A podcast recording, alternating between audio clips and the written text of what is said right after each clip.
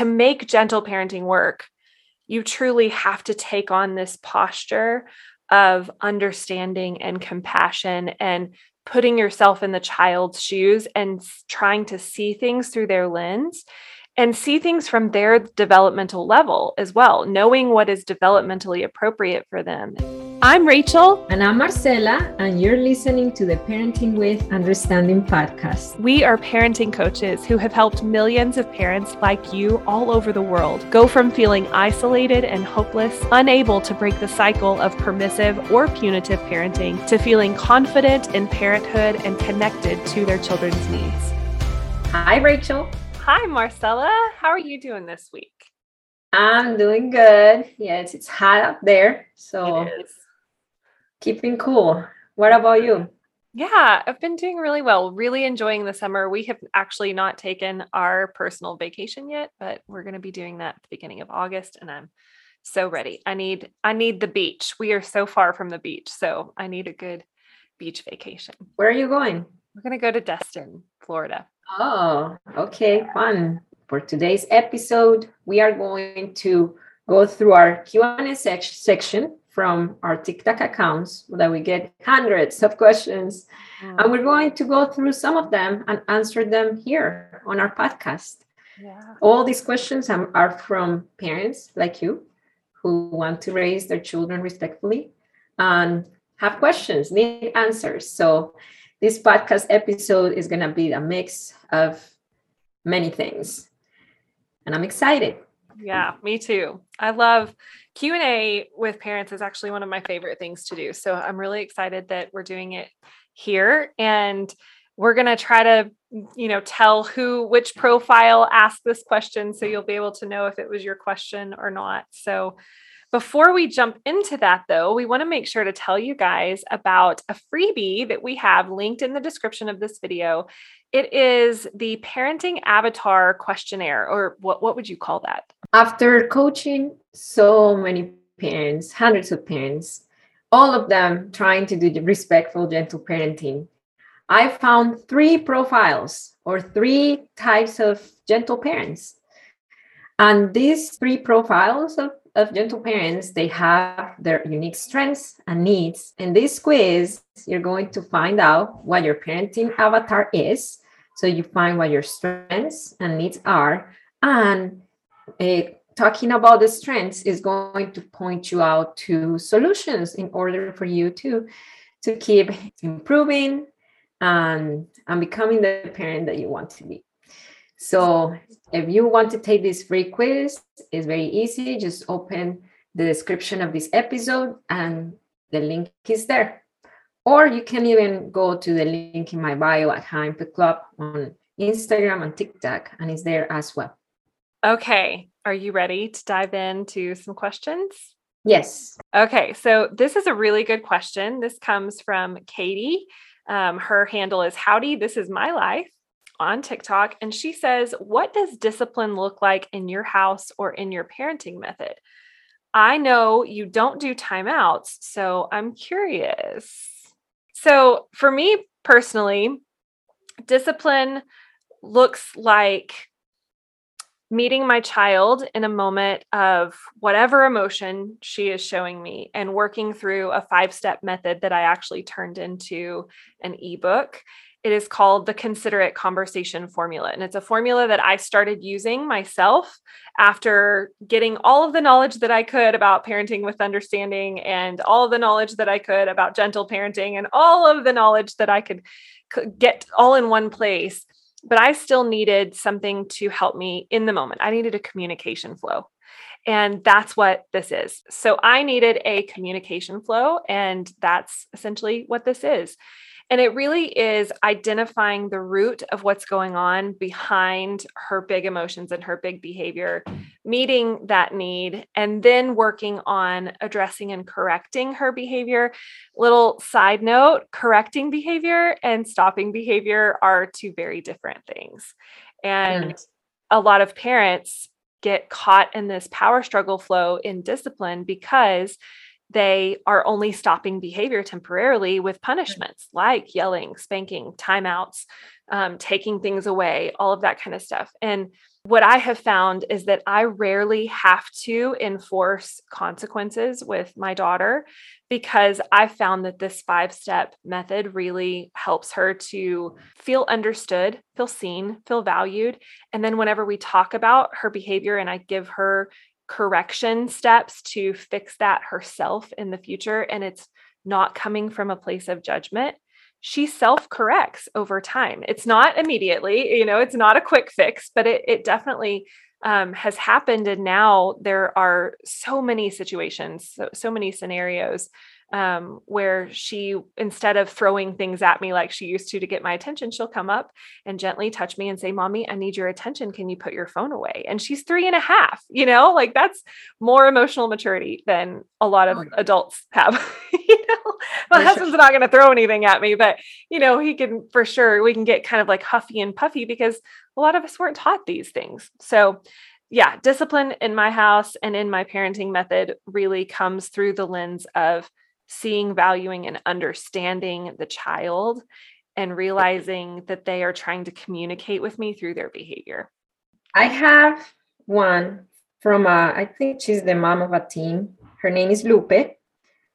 What if I keep teaching my teen and the same behavior keeps happening? For example, he constantly is telling me to shut up. Oh, How would you feel if you have a twin teen? How would you feel if your twin teen constantly tells you to shut up? How would you feel? And I'm asking you about how do you feel because based on the feelings that that produces, many times is going to determine your reaction, right? And feelings come from from thoughts. It comes from unmet, unmet needs so if if you get the shut up and then you grew up with like for sure this is disrespect and needs to be nip in the butt right away, otherwise it's gonna get worse, then your response is gonna be a reaction, right? And then the shut up is going to escalate. Every behavior communicates a need. So if your teenager is telling you to shut up, that's his immature way of telling you that he might need space, that you might be teaching him too much. And I'm saying this because we may think like, oh, we have a teenager, they're not an, an, adult, but that means we still need to keep teaching them and teaching them and teaching them. And for them, that sounds more like nagging because they already got the teaching a long time ago. But you think that, ah, because they, they don't follow through, they need to keep being taught.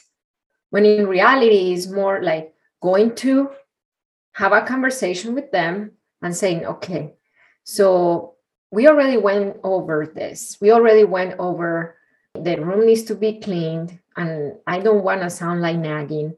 What is preventing you from keeping the room clean? And how can I help you move forward? Hmm. Is it that you, you let things pile up, things piled up, and then you feel very overwhelmed with all the things that you need to clean? Is it about the time, the day, that we have set up for cleaning what is it? And from there helping them. So when it comes to the chat up is basically giving them the skills the tools for them to communicate their needs without using disrespectful words right? If shut up sounds really harsh to you and if they need space if they need you to not teach them so much but to trust them how can they communicate that to you Right now, they're telling you to shut up. That's the only tool they have to communicate that need. But how else can they communicate it mm-hmm. and talk to them about it? Yeah. That's parenting with understanding as well. Yeah. Well, and I, I think back to about, you know, being a teenager and the ways that I wish someone would have talked to me or sought to understand because I had a really hard time keeping my room clean too and it's something that i still struggle with in adulthood and i i have realized that executive functioning is just a struggle for me. And if someone had sought to understand that and given me the tools that i'm now learning in adulthood back then it would have been a game changer for me you know and it would have saved me a lot of arguments in marriage too because i married someone who's excellent at executive functioning and you know ironically so and i think we that's why we're friends. Mm-hmm. We're so mm-hmm. similar anyway. I agree. Okay, so I have one from Kaylee. She says, My four year old gets so mad or so upset that he throws stuff.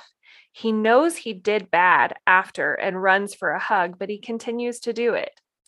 Okay, so a couple of things that I see here. First of all, he's repeating the same behavior. And that tells me that it's probably being stopped in the moment because when you stop behavior, it stops temporarily, but it isn't corrected long term. The second thing that I see is the words, he knows he did bad after.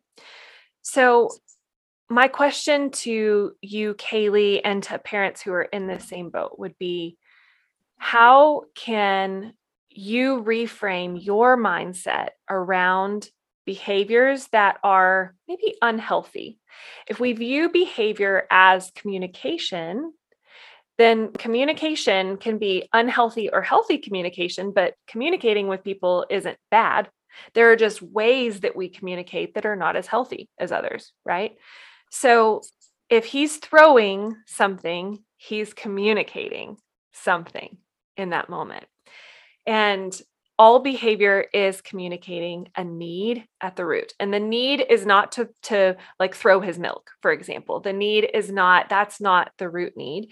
He may have a need in that moment for connection with you and he's he's trying to draw attention to the fact that he just needs some mommy time. Or he could be throwing things because he has a need for safety. He doesn't feel safe in the moment. And so his body feels really anxious. And so he just throws things because he doesn't feel safe. So identifying those things and really trying to peel back the layers of what's going on and seeking to understand the child changes everything. And with him being four years old, you can probably have a conversation and say, get down on his level and say, Oh, buddy, okay, I can see that you're throwing things can you tell me what you need right now? And if he melts into you for a hug, it was probably that he needed some mommy time and he needed some connection and he just wanted to feel close. And he knew that that was a sure way that he was going to get that attention from you. So, in in meeting that need for him you can tell him how i love giving you hugs next time you need a hug instead of throwing your things, come to me and say, ah, Mommy, I need a hug. You know, something that simple could be a total game changer. Mm-hmm. I have a follow up question to that. And that's just from what, how I see people respond when I say something similar. Oh, so if he needed mommy time and then he did it right, right after the throwing, that's why he's learning that when he throws, mommy opens his her arms for a hug Mm-hmm. So, how would not that reinforce the behavior? Yeah, I mean, I think that teaching them how to get what they need without doing the negative behaviors, you know, or communicating in those unhealthy ways, that's when you actually start to correct behavior, you know? Yes. This one is from Max. I tried gentle parenting for a long, very long time, and if I'm not tough on my kids, they never listen. I've tried gentle parenting for a very long time. So are you talking to me about that you, you've tried it for 18 years or what a very long time means to you? A week, two months? I say from experience. Not so much with my twins because I've been doing gentle parenting since birth. So that's all they know. That's all they they're used to. But I'm talking about my children in foster care. When they came to me, they were in their teens and they had years and years being used to be parented with traditional methods. So they were used to not listen until they saw yelling from their parents or other foster parents. They were used to being threatened. So they come with habits, right? The habit of like a discipline means I'm gonna get yelled at, hurt, I'm gonna get threatened, right? So when when they come to me and then they see that there is another way that I don't yell, that I don't threaten them to do things, it's a big, I would say, cultural shock for them because they they they're thrown off. They don't know what it is. And it takes them many times, it takes them months. And there was one of them that it took it took him two years to finally understand that he was safe mm. and that I wasn't going to any given time explode because that's what they're looking for. They're looking for to, am I still safe with you? I mean, I know you're not yelling, I know you're trying, but am I still safe with you? So they're not pushing to test you. They're pushing to know if if if you're they're really now safe with you. Yeah. So when you say that if I'm not tough with them, they don't listen. That's the the the bar that you're setting in your house. That you are gentle, gentle, gentle, gentle until you're tough. Yeah, and I I would be curious to know too what gentle looks like. Mm-hmm. Um, if it has slipped over into permissiveness where you're you know just trying to say the same controlling statements but with a nice tone like please don't stand on the table or please go clean your room or you know like just adding the mm. word please and packaging the same like you know it's really like i call it a posture. Like it's this posture that we saw in our childhood and so subconsciously we think that that's how we should approach parenting and really parenting with understanding and and gentle parenting when it's done what i would say i mean i hate like correctly and incorrectly but like to make gentle parenting work you truly have to take on this posture of understanding and compassion and putting yourself in the child's shoes and trying to see things through their lens and see things from their developmental level as well knowing what is developmentally appropriate for them. And so i'm just i i would be curious to this this parent you know looking at the ways that you have gently parented if it wasn't quote unquote working were you did you have realistic expectations for your child based on their developmental level? And were you slipping over into permissiveness? Or had you learned how to gain cooperation without using fear manipulation and control um, because if not that may be why it wasn't working. But the the good news about all of that is that there are tools. There are still tools available for you. We have a ton of resources. Another thing is that uh, it says that if i'm not tough they never listen. And that was what she or what he meant by not working. And I remember I heard a TikTok from a gentle parenting creator. It was a really great TikTok. And then she said, What do you mean by not working? Because for me, gentle parenting is not dependent on the child's behavior. Mm-hmm. My two year old still throws a fit if I tell, tell her no. It's about my behavior and how I approach yes. that feeling and that reaction. Yes, 100% yes. That's an, an amazing way to put it. Okay, I have a question here from Jenna, and she says, Can you talk about how difficult it is to be gentle when you grew up with reactive parents. Mm. Ooh, yeah. Okay. So both Marcella and I did grow up with reactive parents.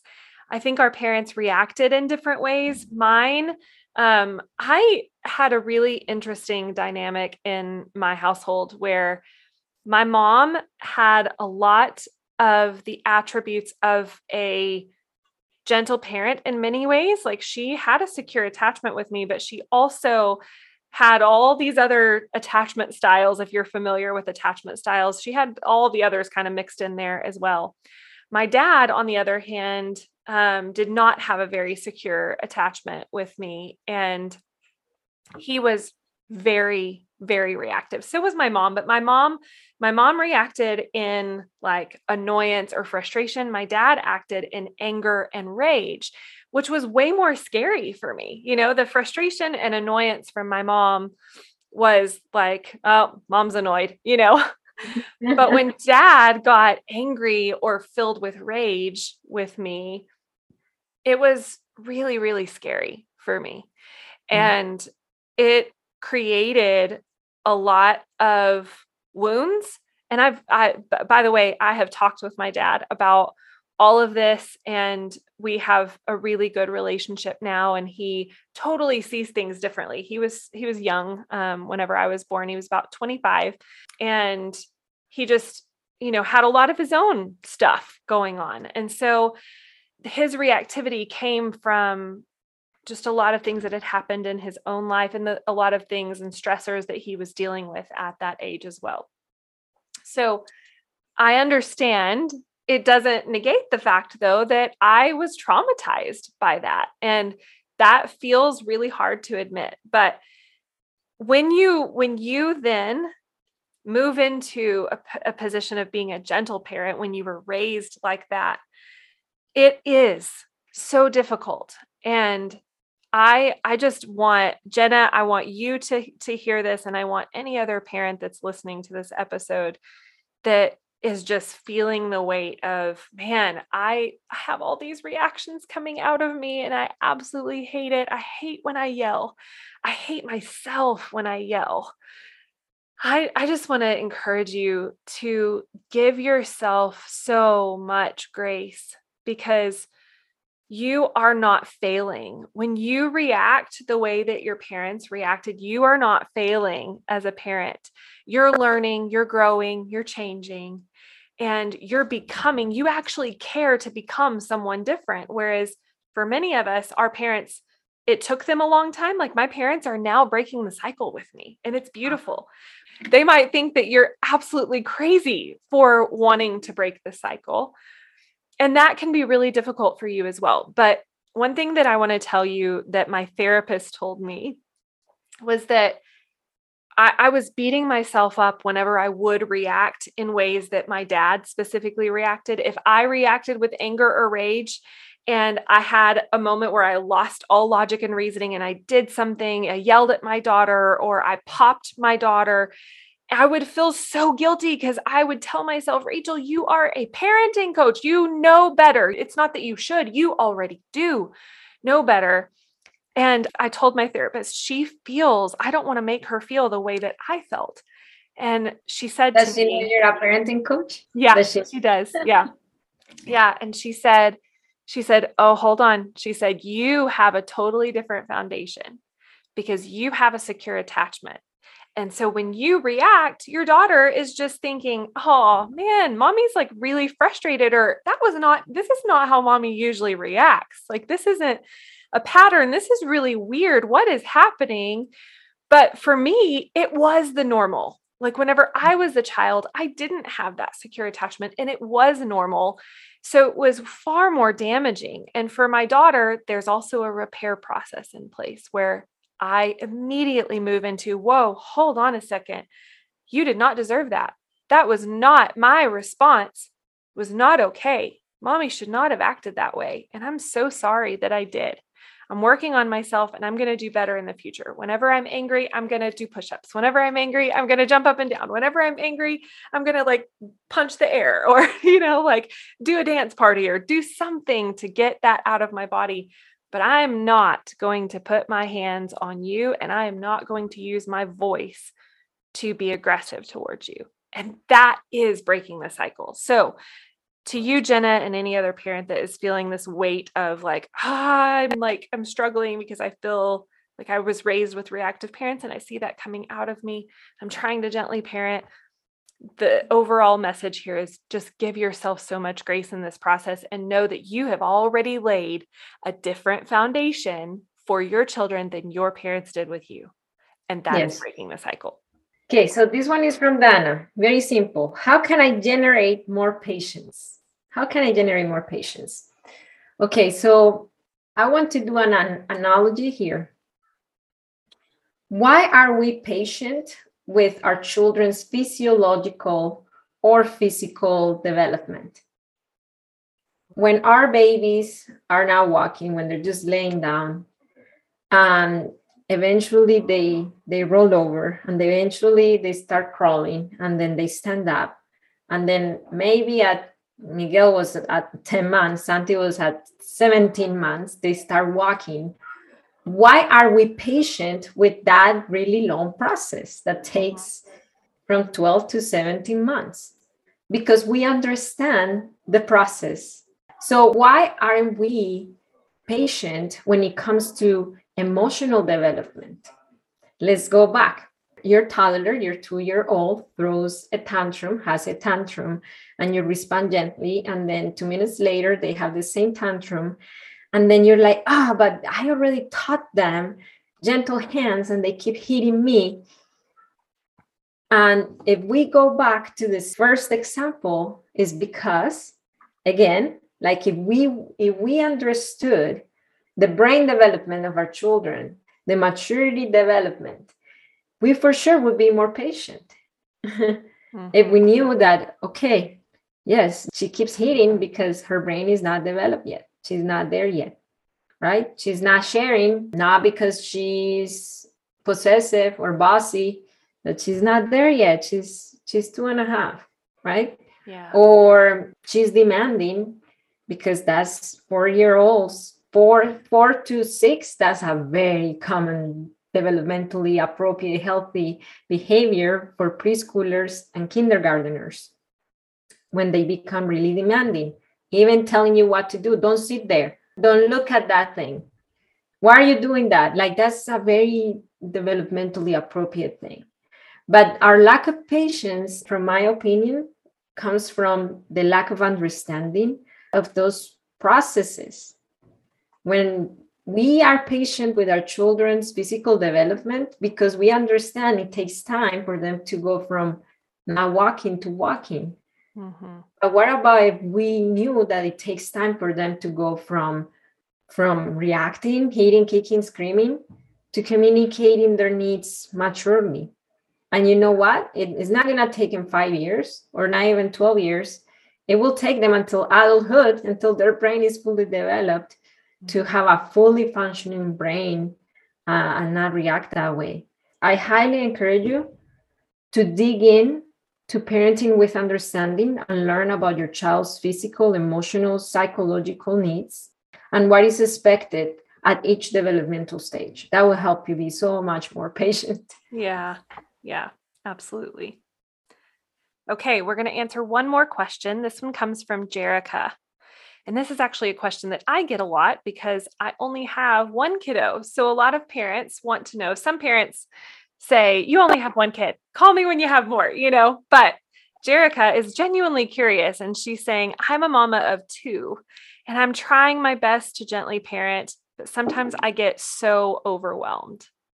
So I kind of want to pass this over to you, Marcella, because you are a mom of multiples. You have twins and you have had more than that in your home at certain points whenever you were doing therapeutic foster care providing. So, what advice would you give the parent of multiples who's trying to do this, but it just feels so overwhelmed? Okay. A long time ago, when I used to do one on one consultations, that was a consultation from a mom of, of four kids and the four kids were neurodivergent. So they had oh. um, higher needs. Yeah. So she said but it's just so hard when everybody's needing literally needing and dysregulated at the same time. What do i do? I'm like okay in that case i lived it. I lived it. I had little twins. They're i mean one of them i don't know if santi is neurodivergent but he has sensory needs. But i had little twins and then i have a neurodivergent teen and uh, that happened to me that the three of them needed attention at the same time. And i'm alone. Let's just say i'm alone. My husband is not there right? The first thing is is it safe? Is it safe what you're doing? Is it safe what you're doing? Is it safe what you're doing? I'm pointing to each child like okay santi santi's crying but he's in the crib. He's safe. Okay Miguel is crying as well, but Miguel is climbing on that window. Okay, I'm gonna take him down because so safety 1st mm-hmm. I know it looks like really overwhelming and like you you almost want to have like an octopus be an octopus and have multiple hands to reach all of them at the same time, but you cannot. So I would focus on the one who whose safety is compromised first and bring him back to safety, right? And then I will go one by one. Usually, the one that needed to wait a little bit more was my teenager because he he could wait a little bit more. Could you please? Uh, uh, Santi's climbing on the on on the chair. I know, I I know, I, I want to help you too, but I'm gonna get Santi down and, and I'm gonna be with you. Yeah. Even if they're like screaming or slamming the door because that he, he was a door slammer he would slam the door a lot i mean he slammed the door but he's still safe in his room so yeah. he can't wait until santi until i get santi down and after that i will go and and help him help my my teenager who was having a rough time mm-hmm. what would you do with your like your twins right now being at the same age and you were probably i mean they were they've always been at the same age. So in those moments whenever you've got like okay one is is not in that place where i can say i need you to give me a minute. Like what if you're trying to talk to one and the other one's just like bah, bah, bah, i need you too. You're giving him the attention you're doing you know? Like mm-hmm. how does that how does that work? Let's just say now that they're six years old it happens a lot if I'm trying to help one, the other one is on top of me. It's been very few times that both of them are this, as dysregulated. There is always one that is more regulated than the other. Mm-hmm. So the one that is more regulated, I invite them to help me out. okay. Right. So for example, let's just say Santi's crying in his calm down corner and I'm trying to help them. And Miguel is like, Mommy, look, I'm gonna show you something. But he's really like, don't put your attention there. Look at me. I'm like, Miguel, Santi is going through something. How can we help him? So I invited to help me with Santi. Mm-hmm. Um, that's one way. Another way that I I give the one who's the most regulated, I, I give them an instruction. So for example, one time Santi was chasing Miguel to hit him because Miguel was playing the flute and Santi's sensory was he was very triggered and then I said, okay, we need a break. Miguel, uh, Santi needs a break, and I think you need a break. Miguel was the most regulated one. And then he said, okay. So he went to his bedroom and he took a break, and I focused on Santi. Or if it's vice versa, I do it. I mean, I always look who is the one who's most regulated, and I focus more on the one who needs the most regulation, co-regulation at the time. Yeah. Yeah. And that alone, I think can be so helpful for our listeners. I think that they're like, oh, okay, I don't have to meet both of their needs right at that very moment. I can say, okay, this one over here is a little less regulated. It's more this this child is more dysregulated. So I can invite the child who's more regulated into the process or I can just say, "Hey, can you give me just a minute and I'll come help you in a second. And they their brain's not as dysregulated, so they're you know they're you're able to to help them. Yeah. i think that's beautiful. Yeah. That that's what i usually do. There has been a few times that both of them are like ah! so again i assess who, who is throwing things? Okay that one is not safe. Let me focus on safety. Mm-hmm. uh, it's just tough because we we as parents we see them both needing things and we want to meet their needs at the same time. Yeah. and sometimes it's not possible even when they were newborns. Yeah. they would be both crying with poopy diapers and i still had two hands and i could change one at a time. Yeah. Yeah. Yeah. That's a perfect example well, I thought this was really great today. I hope that you guys were encouraged by the answers that you got. And even if you didn't get your specific question answered, hopefully you got something out of the answers that we gave and you can take a little nugget away and apply it to your parenting immediately.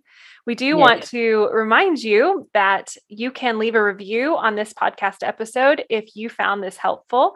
This is a way to encourage other parents to listen to the podcast. We love whenever you share the podcast as well. You can tag us on Instagram and TikTok. Both of those are at High Impact Club and at The Considerate Mama. If you are a customer of ours, meaning you have any product within High Impact Club or HIC Parenting, as we are now calling it, you can become part of our Cycle Breaker group on Facebook. It's the HIC Cycle Breaker group. These are linked below in the podcast description. And as always, it only takes understanding to break your cycle. We will see you Bye. next week. Bye.